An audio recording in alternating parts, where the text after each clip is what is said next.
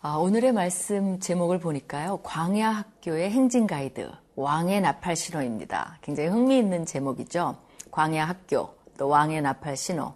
나팔에 대해 이야기해 보고자 합니다.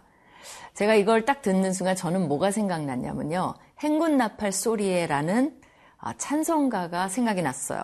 이제 지금은 가스펠들을 많이 부르시니까 이 찬송가 모르실 거예요. 근데 저 때는 많이 불렀습니다. 그래서 이 어, 가사를 좀 음미해 보자 하는데요. 어떻게 되어 있냐면 이, 그 아시죠? 행군 나팔 소리에 뭐 그, 거기까지만 하겠습니다. 예, 행군 나팔 소리에 주의 호령 났으니 십자가의 군기를 높이 들고 나가세.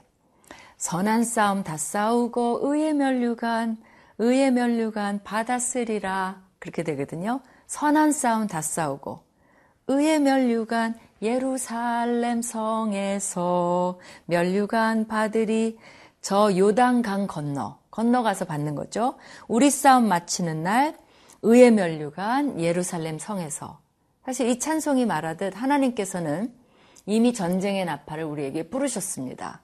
우리는 이 찬송에 따르면 선한 싸움 다 싸우고 그 싸움을 우리가 마쳐야만 어, 예루살렘에 갈 수 있고 요단강을 건너서 예루살렘에 도착할 수 있는 거죠. 그리고 거기 갔을 때에만 의의 면류관을 받을 수 있습니다. 그러니까 우리가 현재 이 세상 사는 것은 전쟁 중이죠. 그죠? 그래서 전쟁에 승리하는 아, 오늘 하루 우리 모두가 되었다는 거 명심하면서 도대체 무슨 말씀인지 같이 살펴보도록 하겠습니다.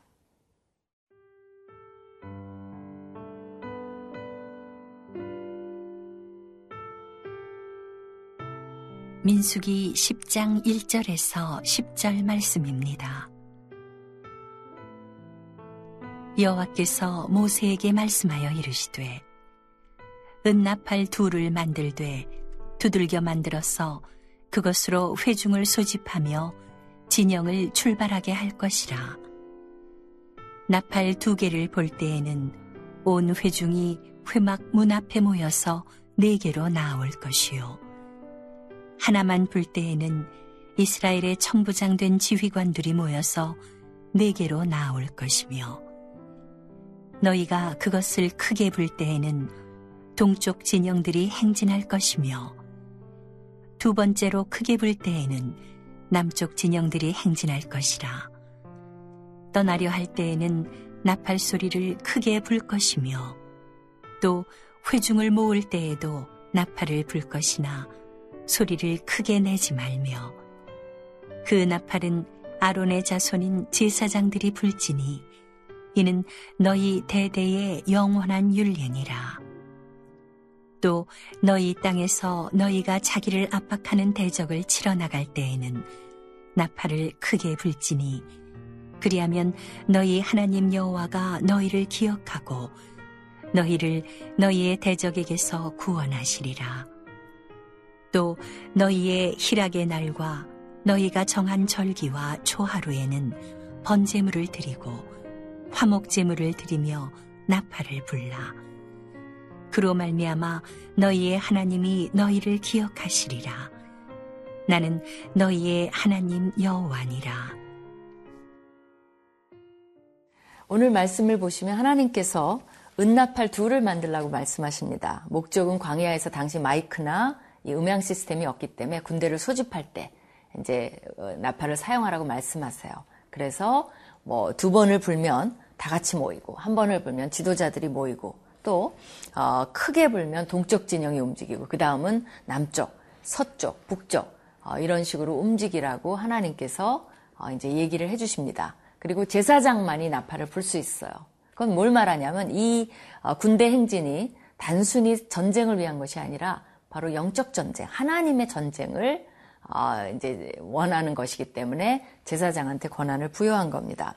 그럼 우리는 현재 전쟁하고 있질 않죠. 그럼 그 말씀이 우리랑 무슨 관계냐라고 여러분이 생각하실 거예요. 근데 이제 이 신약에 보시면 나팔 얘기가 또 나옵니다. 어, 고린도전서 15장에 나오는데 그때 뭐라고 얘기하냐면 어, 사도 바울이 나팔 소리에 순식간에 우리가 다 변화된다는 걸 얘기를 해요. 우리가 썩지 아니할 것을 입고 변화되는데 썩을 것이 썩지 아니하게 되고 또 죽을 것이 죽지 아니하게 된다라고 얘기를 합니다. 사망을 이기고 뭘 얘기하냐면 부활을 말하고 있어요. 고린도전서 15장은 부활장으로 유명하지 않습니까? 그러면 우리는 아직 부활 안 했는데 아, 그때 이제 나팔 소리가 울리는 거죠. 그러면 우리는 그때까지 뭐를 해야 되는지 사도 바울이 가르쳐 줍니다. 그래서 어, 두 가지를 가르쳐 주는데 첫 번째는 어, 하나님의 말씀에 견실하게 서고 잘못된 가르침에 흔들리지 말라고 얘기를 해요.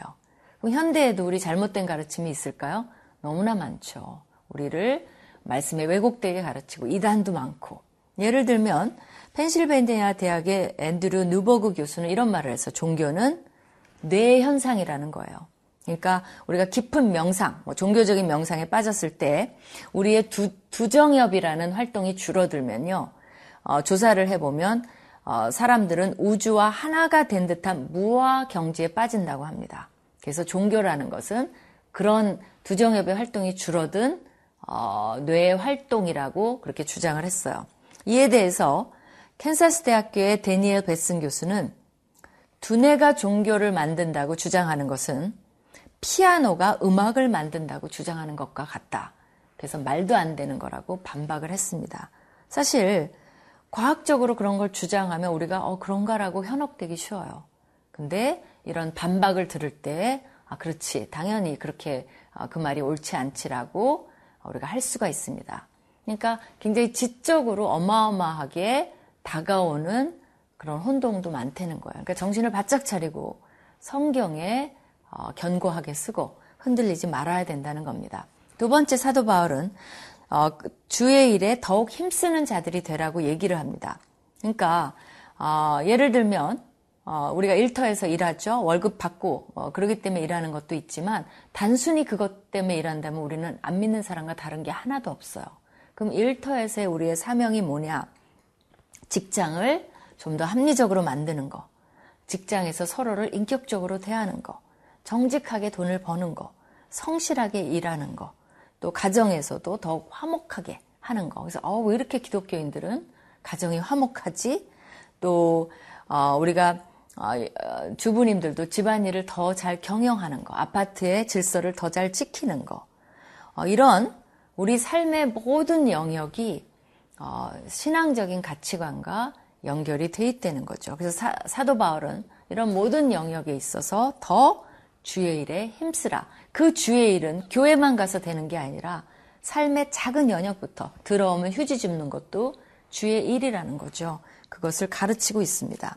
그래서 우리는 지금 무수한 소음 속에서 살고 있는데 그 중에서 하나님의 소집, 영적 전쟁을 잘하라는 소집 나팔 소리를 여러분이 잘 듣게 되시기를 축원합니다.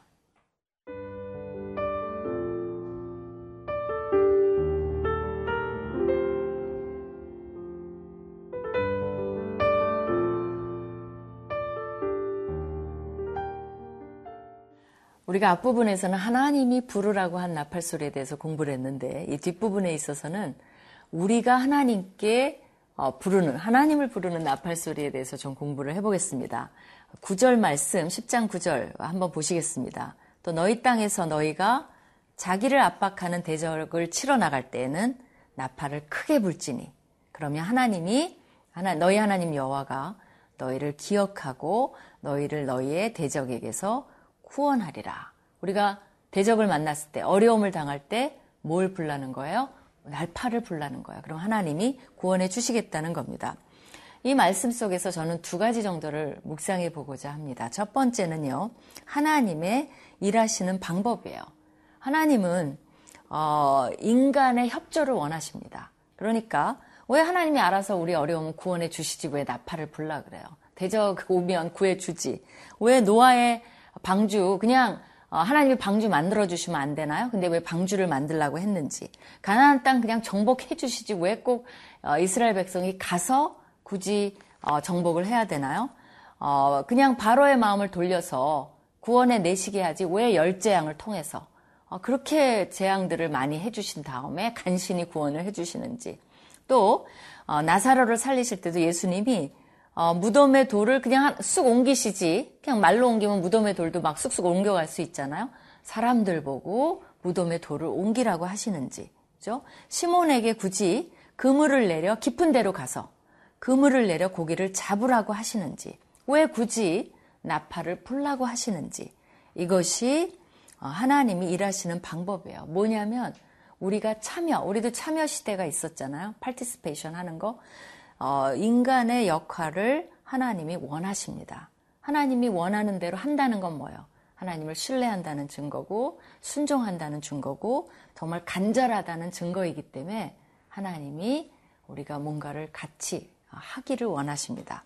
그러니까 시몬 베드로가 너무나 대답을 잘했어요.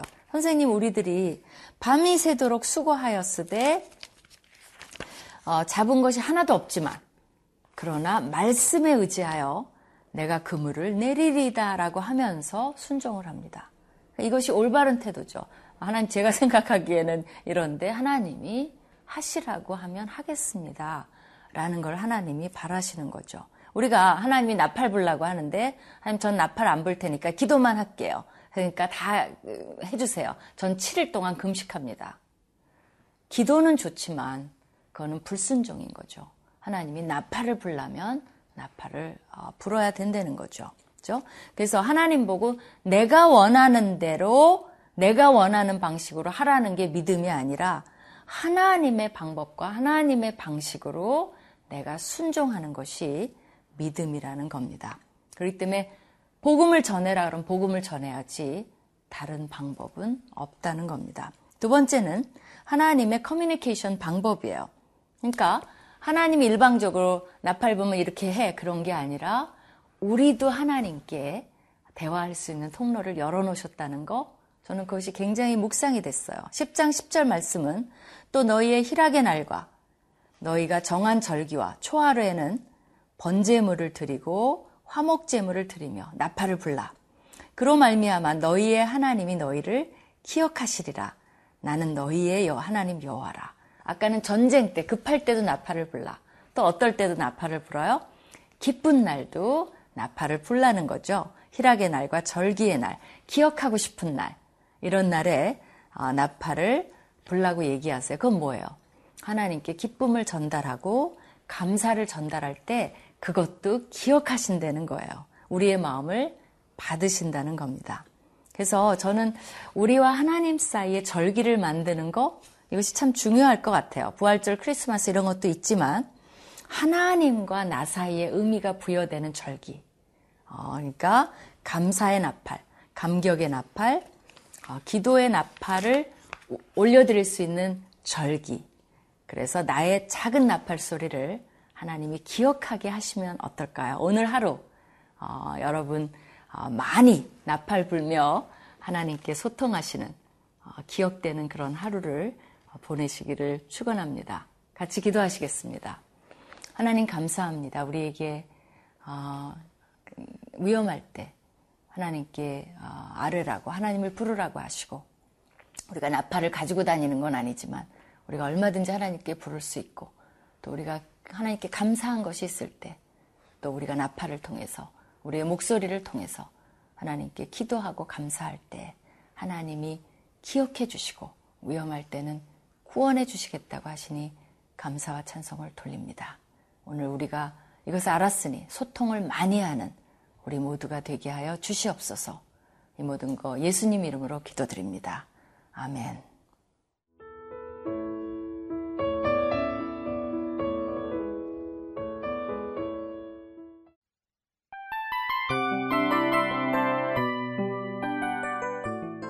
이 프로그램은 청취자 여러분의 소중한 후원으로 제작됩니다.